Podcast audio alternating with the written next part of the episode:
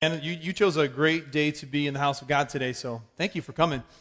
Uh, we're super excited about this sermon series. Here, hold on. I'm going to save that for later. If I'm praying for you, you'll know I need that for later. We are doing a, a, a series that um, kind of, uh, God's been kind of stirring on us, and then also uh, Pastor Steve kind of stirring about this whole identity thing. And so I thought we wanted to kind of dive into this, this whole message on identity, knowing God was stirring some stuff in me, and, and so super excited. So, the title of, of this message is going to be Not What I Do, but Who I Am. So, let's pray. Father, we thank you, God, for the opportunity of joining together in worship and in ministry of the word. And God, we say thank you. Thank you for joining with us. Man, God, thank you. We say, God, we love you. And Lord, we're here today because, God, we want to grow and we want, we want you to speak to us. So we thank you for speaking to your servants, God. God, just, uh, God, speak through your word in a powerful way. In Jesus' mighty name. Amen. All right. Friends, our prayer is that this service will give a revelation of our identity and our identification with Christ so that we can start living like kings and priests and stop living like peasants and sinners. Let me say that again. When we get this revelation of who we are in Christ, we can start living like kings and priests and stop living like peasants and sinners. I have a funny uh, little story I want to share with you. Uh, a while back, uh, our family were gathered together. I think we were watching a movie together, and uh, our, our family, uh, you know, they're a bunch of, bunch of, you know, boneheads and, you know, they're nuts. And so, you know, we crack on each other and stuff. So I don't know, I don't remember the, the full dialogue of the whole aspect, but, uh, but Jubilee, my daughter, she came up and, and, she, and we were talking about being kings and queens and all this other stuff. And she was like, oh, yeah, mom, mom, you're a queen. Dad, you're a king. And then uh, pointing to her brothers, you know, she's like, and I'm a princess. And, and, and, and then pointed to uh, youngest to oldest, and she was like, uh, Prince, Prince, and then pointed to Joshua and said, Peasant. Princess, Prince, Prince, Peasant. You know, just being silly. But, uh, but all too often, friends, that's, that is how we live. God has called us to be kings and priests, but yet we live like peasants and sinners. Revelation chapter 5, verse 9 and 10, it's going to be up on the screen. Let me say this, friends. When you're living like a king, you can do what the Lord has called you to do, but I don't know many peasants that are able to shift and shake the culture. Friends, when you're living as a sinner, you're too, you're, you're too consumed with guilt, shame, and all the other stuff that that entraps you with, and you can't live uprightly as a priest. But God has called us to kings and priests. Revelation chapter 5, verse 9 and 10 says this. It says, And they sang a new song, saying, You are worthy to take the scroll and to open its seals, for you were slain, and you have redeemed us by your blood. Can I get amen right there? Out of every ta- tribe and tongue and people and nation, and you have made us kings and priests to our God, and we shall reign on the earth. Friends, this is the book of Revelation, but let me tell you this. He's not talking about being a king and a priest up in heaven with him. God doesn't need priests up in heaven. God needs kings and priests to be here to do what? To reign on the earth. So when he ransoms and, and, and purchases us with his blood, friends, we need to walk as kings and priests. A pastor friend of mine, he told me his redemption story a few days ago and how he was saved out of drugs and alcohol and, and how he would go to these AA meetings and, and so he would go to these AA meetings and, and he would and people would stand up and say, Hi, I'm so and so, I'm an alcoholic. Hi, I'm so and so and I'm alcoholic. And so he stood up and he said, Hi, I'm so and so. I was an alcoholic, but now I belong to Jesus. And people would look at him all crazy, like, what? But he's like, I'm no longer an alcoholic. I was an alcoholic. Now I belong to God. Friends, it's our identity. The, the sad thing is, is that most people still identify with what we once were. We still identify with the thing which we were redeemed from. And so, so we still hold on to, well, I was. Now don't get me wrong. There's nothing wrong with having a testimony. We absolutely need a testimony. We defeat him by the blood of the Lamb and by the word of our testimony and not by loving our lives as to shrink back from death. Don't get me wrong. There's a great I was. But friends, God doesn't want us to live like the I was. He wants to live in the new in, as the I am. Who we are now created new in Christ Jesus. Are you getting me, friends? But the key is not that I was, but it is I am. And it's okay to say I currently struggle with. It's okay to say that. But let's not be so identified with what we was that then we fall back into what we were. Because the Bible says, as a man thinks, see, you can finish it, so is he. So if you're always thinking, I'm a sinner, I'm a sinner, I'm a sinner, I'm a sinner, what do sinners do? Sin. sin is sin, sin. What do saints do? they live like a righteous person, like Jesus. Do you notice that anytime that, that Paul, when he addressed all of, of the churches, did he say to all the sinners, did he say to all the sinners saved by grace? Did he say that? Uh, to be honest, that terminology drives me nuts. Because he said to all the saints in Philippi, to all the saints in Ephesia, to all the saints in Corinth, he addressed them as what? Saints.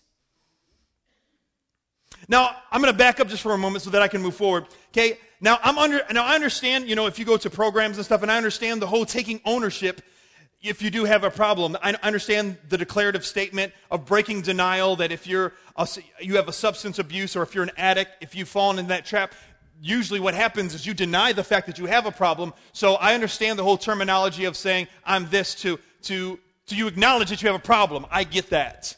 Okay, and I understand that whole philosophy. But I'm not but I don't agree with with I'm I'm 30 years still alcoholic. Okay, I don't, I don't agree with, with, with that declarative statement.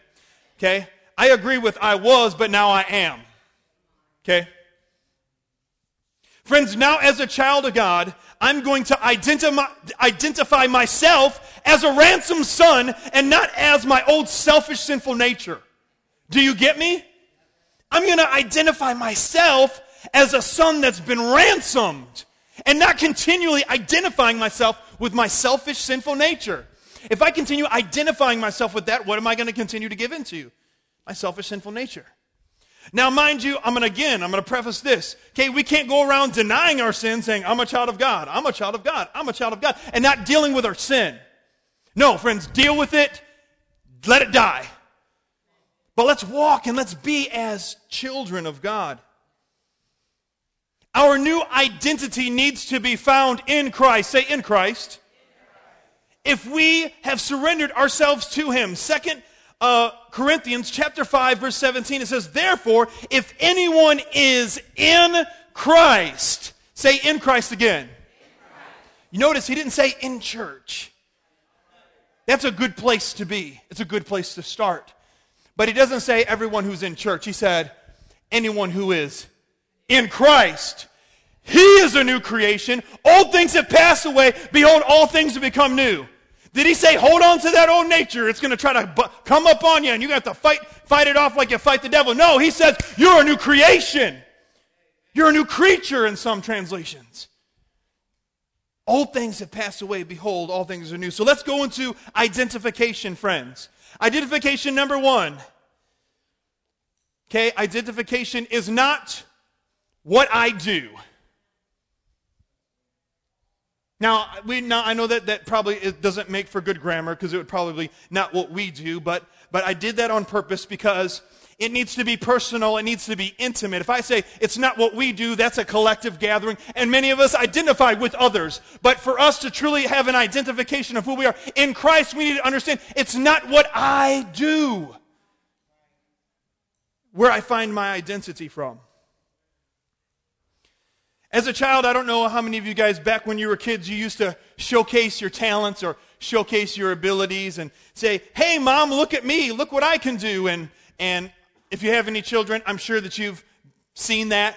My four year old Justice, he does that. He says, Hey, Dad, look at me. And then he does somersaults and cartwheels and jumps off the couch and all this other stuff. He's like, Daddy, look at me, look at me, trying to get my attention. As a child, showcasing a talent for somebody to give you a little bit of accolade. But the thing is, is as adults, we can sometimes still have the same attitude. As adults, we can sometimes still have the same thing. We can still want our peers to give us accolades for what we're doing so that we can have an identity in what we do. And let me tell you this, friends. If we find ourselves finding our identity in what we do, then, friends, we're going to find ourselves empty. Because what happens when you can't do that anymore? Or what happens when God changes things and now you no longer can do that? How is it that people, they'll be CEOs of companies or they'll be managers or this or that and the other, and then they lose their job and they fall into depression? Why? Because their identity was found in what they can offer and what they can do, not in who they are. Look at me. Look at my achievement. Look at my profession. Look how much money I make. Blah, blah, blah, blah, blah, blah, blah. Look at me on Facebook. It's a showcase, isn't it? We've all done it, though. How many of us are guilty? We've all, we've all done it. We've all showcased. Okay, we're just doing it to a much more mature audience, unlike the child who's trying to show off in front of their parents. But it's still the same attitude. My affirmation is what I do or what I've done, my title, my position, what I add to what I give. So people find their identity in their career choice or their social interest. And friends, let me say this it's a trap in the body of Christ as well. People find their identity in what they do, what I do for God. Well, I'm a pastor, I'm a preacher, a worship leader, I'm a prophet, I serve in this ministry, I serve in that. And we do the same thing. We try to find our identity in what we're offering the kingdom of God. And friends, let me say, it's still the same trap. Kind of reminds me of, of, a, of, a, of a story found in Luke chapter 10. But let me say this, friends, if you're task driven, this can be particularly difficult. Now, let me say this we need people that are doers. Say doers. Okay, our task driven people are the doers. They get stuff done in the body of Christ. Without task driven people, nothing would get done. So we need the doers.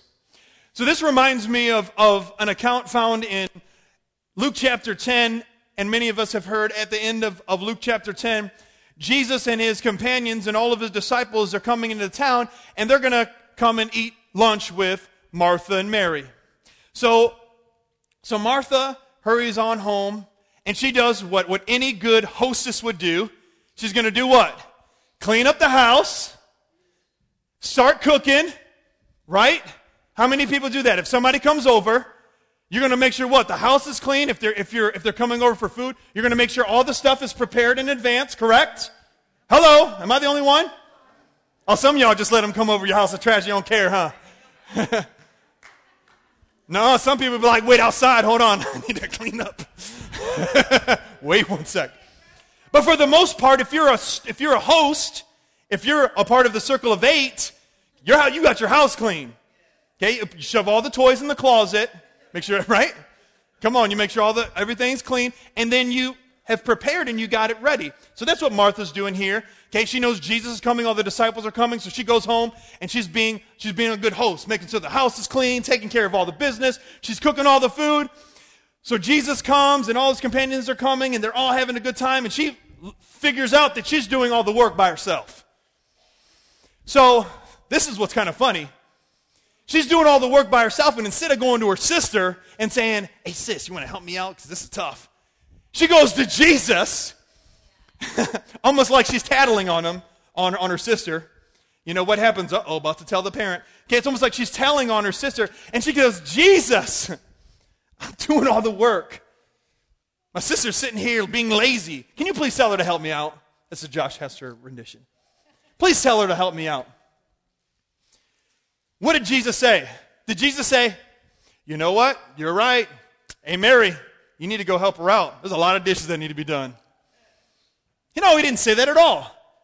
He said, Martha, Martha, why are you so worried?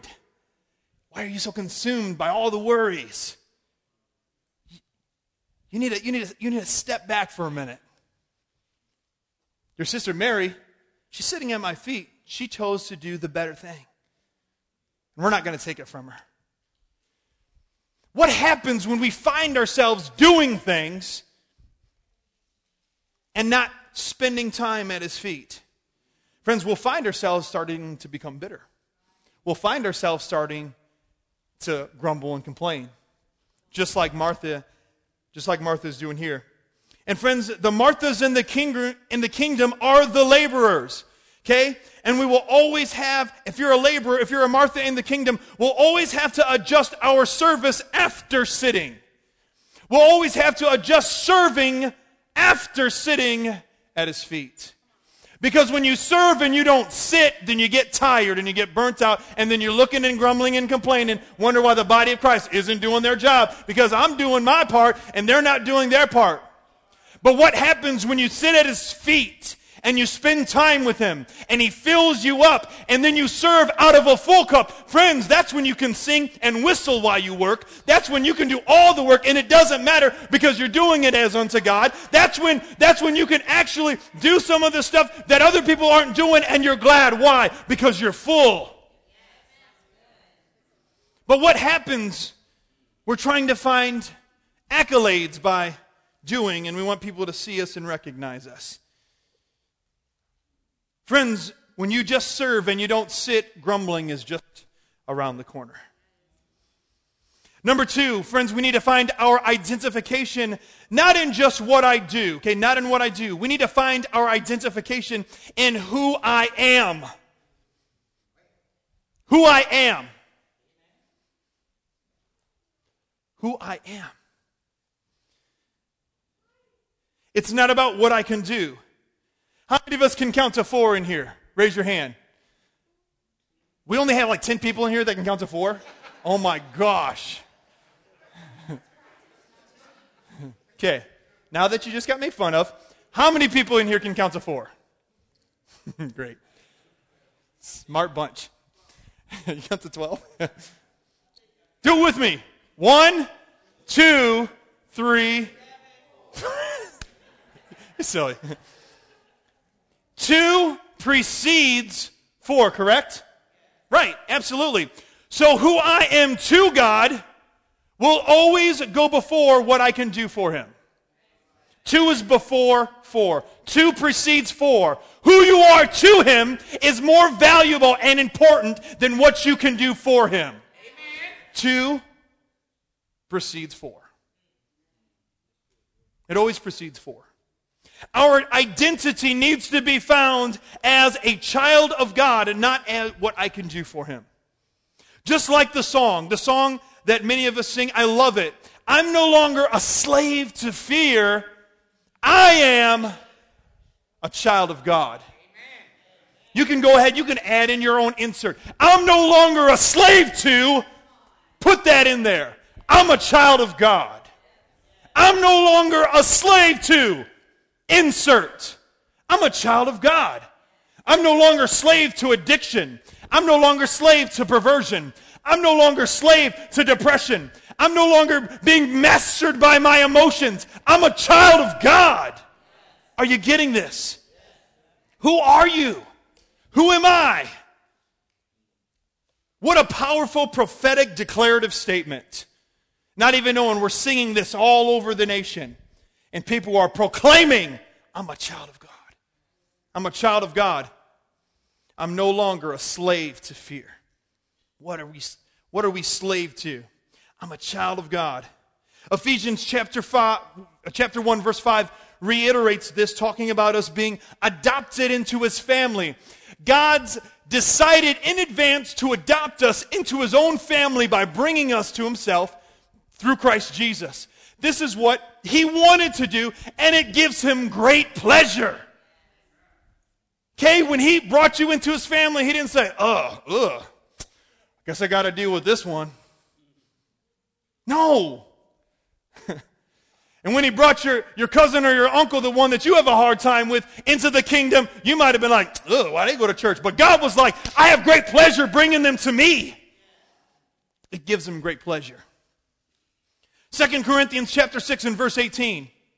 He says, I will be your father and you will be my sons and daughters, says the Lord God Almighty. Who says?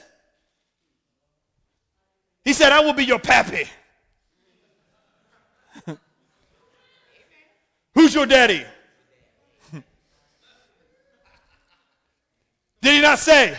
He basically just said, Albert, I am your father. That's what he said.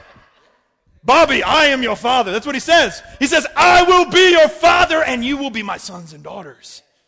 Are you getting this? Galatians chapter 3 and verse 26. It says, For you are all children of God through faith in Christ Jesus. 1 John chapter 3 and verse 1. He calls us his children. See how very much our Father loves us. Say, He loves me. He loves you, okay?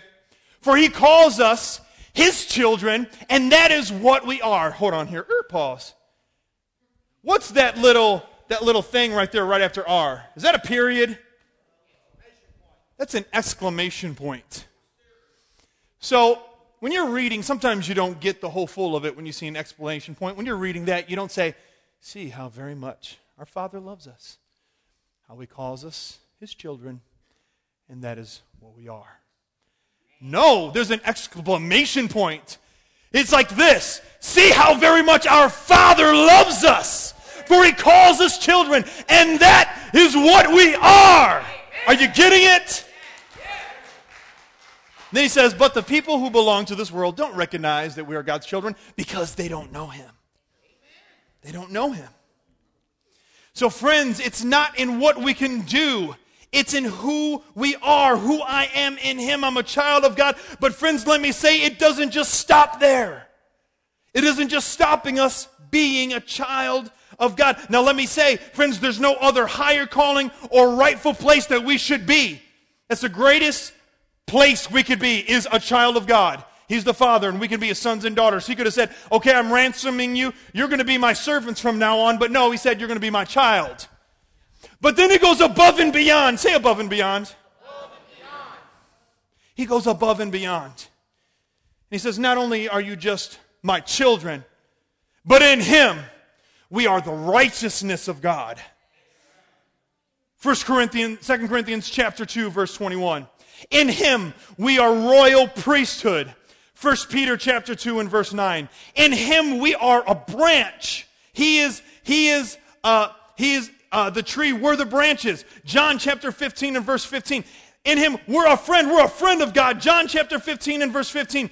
In him, we are heirs with Christ. Romans chapter 8 and verse 17. He calls us saints. That's in 1 Corinthians chapter 1 and verse 2, Ephesians chapter 1 verse 1, Philippians chapter 1 verse 1, Colossians chapter 1 verse 2. In him we are temples of the Holy Spirit.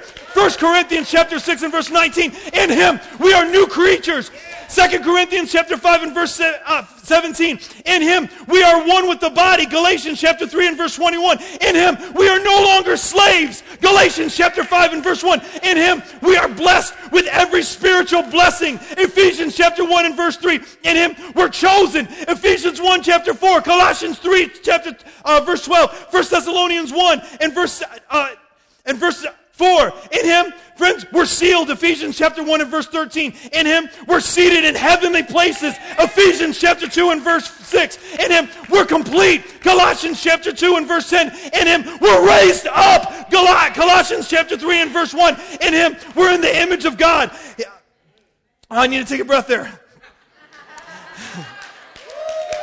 Genesis chapter 1 and verse 26. In him, we're craftsmanship. Okay, we are his workmanship. Ephesians chapter 2 and verse 10. And we're citizens of heaven. Philippians chapter 3 and verse 20. We are made alive in him. Ephesians chapter 2 and verse 5. Friends, we're more than children. We're sons. We're ransomed. We're royal priesthood. We're the righteousness of God. We're heirs with Christ. He loves us. Friends, He's called out to you. He's called out to me. Friends, He has so much for you. He values you. He loves you. He desires you. He is called, he calls you his beloved. Friends, the Bible says that he has lavished his love on you because he loves you so much. Are you getting the word of God over your life? It's the truth. Let his word be true and every man a liar. Come on. Let everything people have said over you be a lie. Because what he says, friends, come on, it rubber stamps it. Come on, it, it more than rubber stamps it. Come on, it gold stamps it. No, wait, it more than gold stamps it. It Holy Spirit stamps it. Okay? We've been sealed by the Holy Spirit as a guarantee because he loves us. Come on. Are you getting this? Receive the truth of the word over your life. Who I am, a child of God, and more than. You can walk in this. You can function in this. We don't have to be beat up and busted on the side of the road. Like we hear about this the parable of the good samaritan and pastor joyce says it all the time. You have the two people. You have the one that was beaten and busted on the side of the road and you have the samaritan and jesus. He's teaching it to all the religious people. And he's telling them this because because most of them can't stand Samaritans. But all too often we read that and we look at ourselves and we don't see ourselves as the Samaritan, the one who's going out of his way to take care of the one who's broken and busted. No, we look at ourselves as the one that's broken and busted. But if you are in Christ, you're not broken and busted. He makes you complete. He makes you whole. He fills you up. Come on. You're a new creature. You're a new creature. You're a new creation. You're his craftsmanship. You're his workmanship. You're made alive and complete. Perception is everything. Friends, that's why we're called vision ministries. Because we need to see, duh. we need to see who we are in Christ. There's so many of us who don't know who they are. You say, Well, I'm saved. Do you really know what that means? Do you really know what that means? You claim that? Are you walking in that? Do you know what that looks like? When you're redeemed, when you're ransomed, when you're full with Him. Friends, if we're new in the faith, press on. Be, as the Bible says, be found in Him, as the word of the Lord says. But for those of us that are in here that have been doing this journey for quite some time, friends, I have a, a declarative, prophetic declaration for you. Friends, the Lord is calling us up.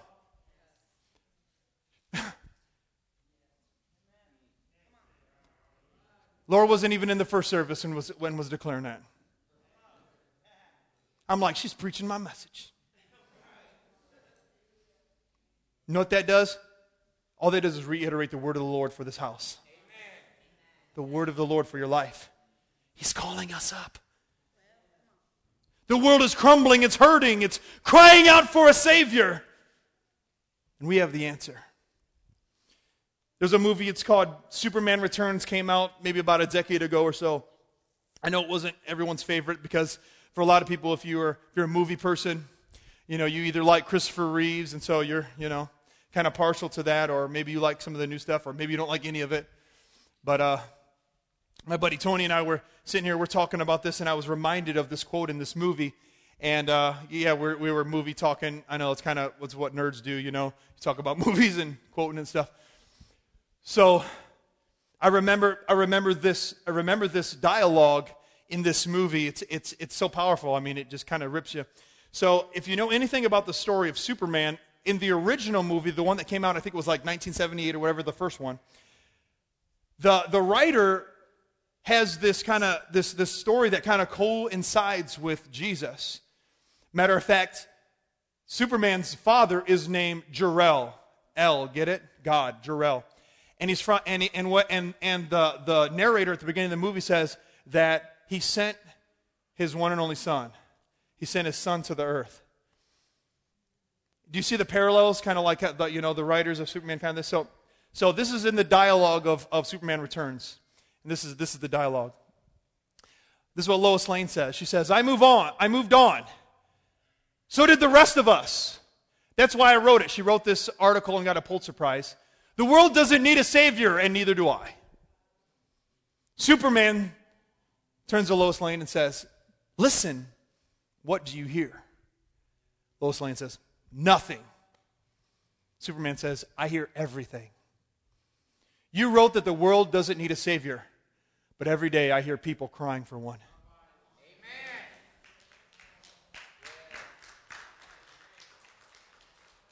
Friends, all of creation groans and waits for the sons of God to be revealed.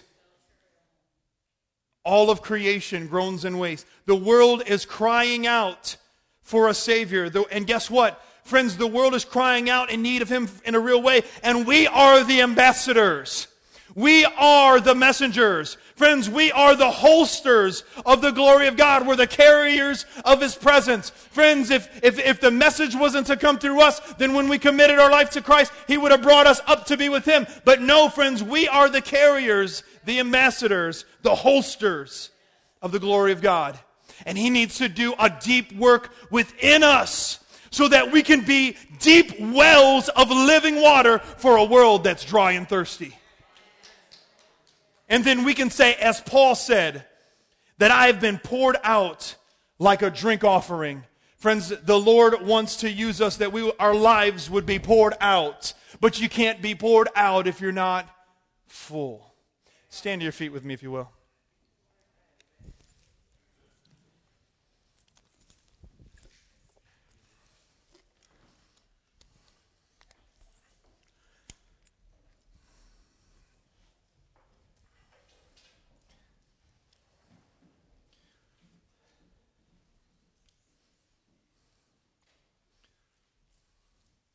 I'm going to just say this again because I, I shared it first service and I, I, believe it's, I believe it's right on. Say this with me. Say, we live in a fallen world. Okay? So, we live in a fallen world that produces fallen messages. Okay?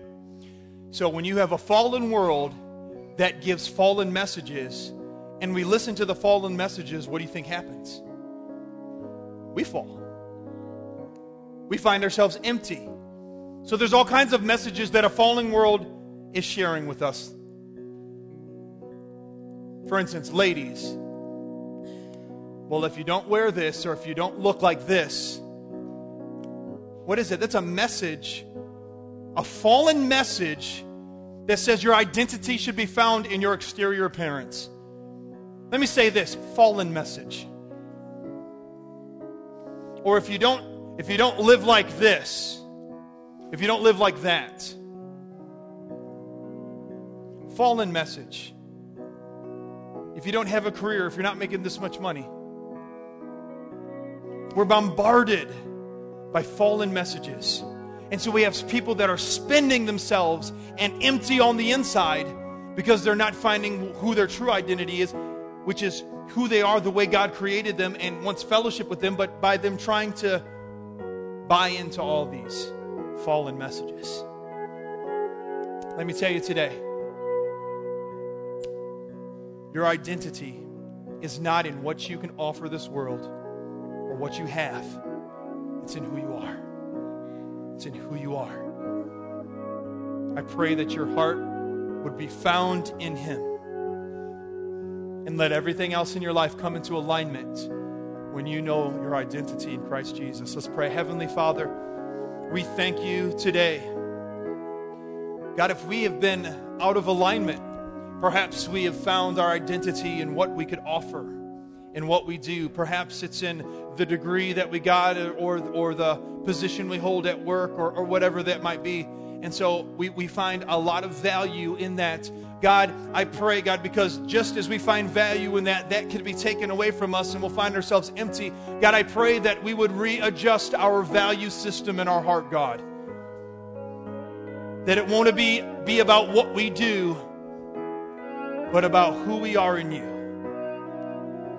God, right now, in the name of Jesus, God, we just, if that's you, if you've done that, just say, God, I'm sorry, I repent.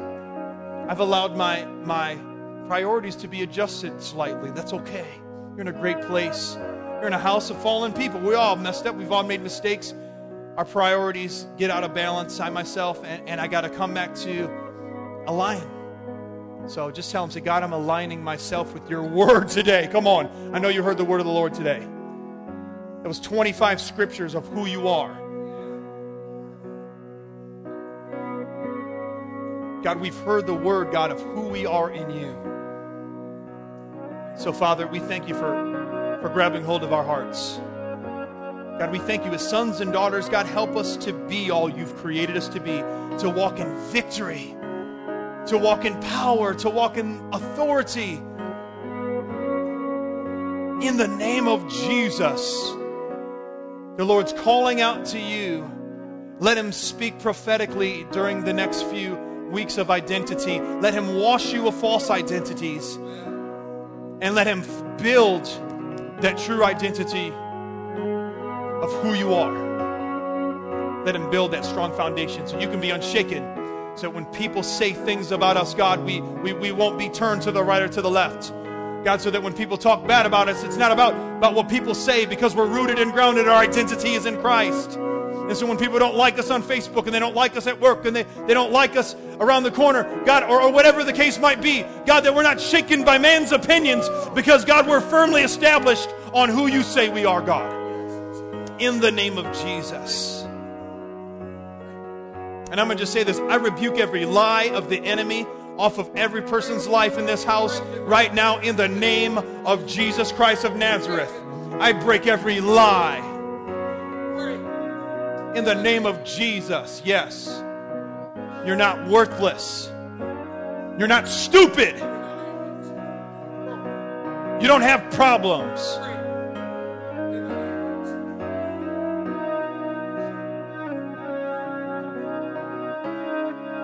You're not an idiot.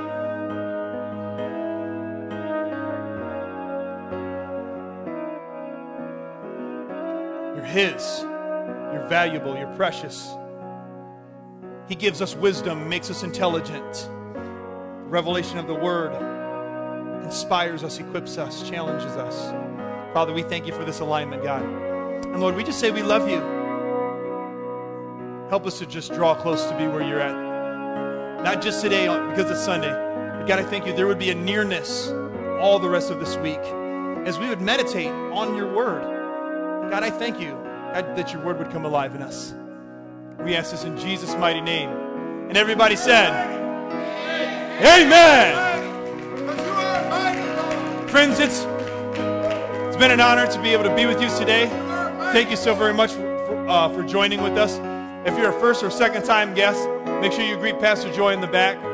Also, if you would like prayer for anything, we got some prayer uh, prayer team that would that would join with you. Maybe you need some personal prayer things. Maybe your family's going through some stuff. You would like someone to, to join with you. We would love to do that. If you come up here, we'll love to join and pray with you. Also, remember, men, this Saturday, 8 a.m., Hungry Man's Breakfast. Hopefully, we'll see you there. Friends, God bless you. Enjoy the rest of your Sunday. Have a great day.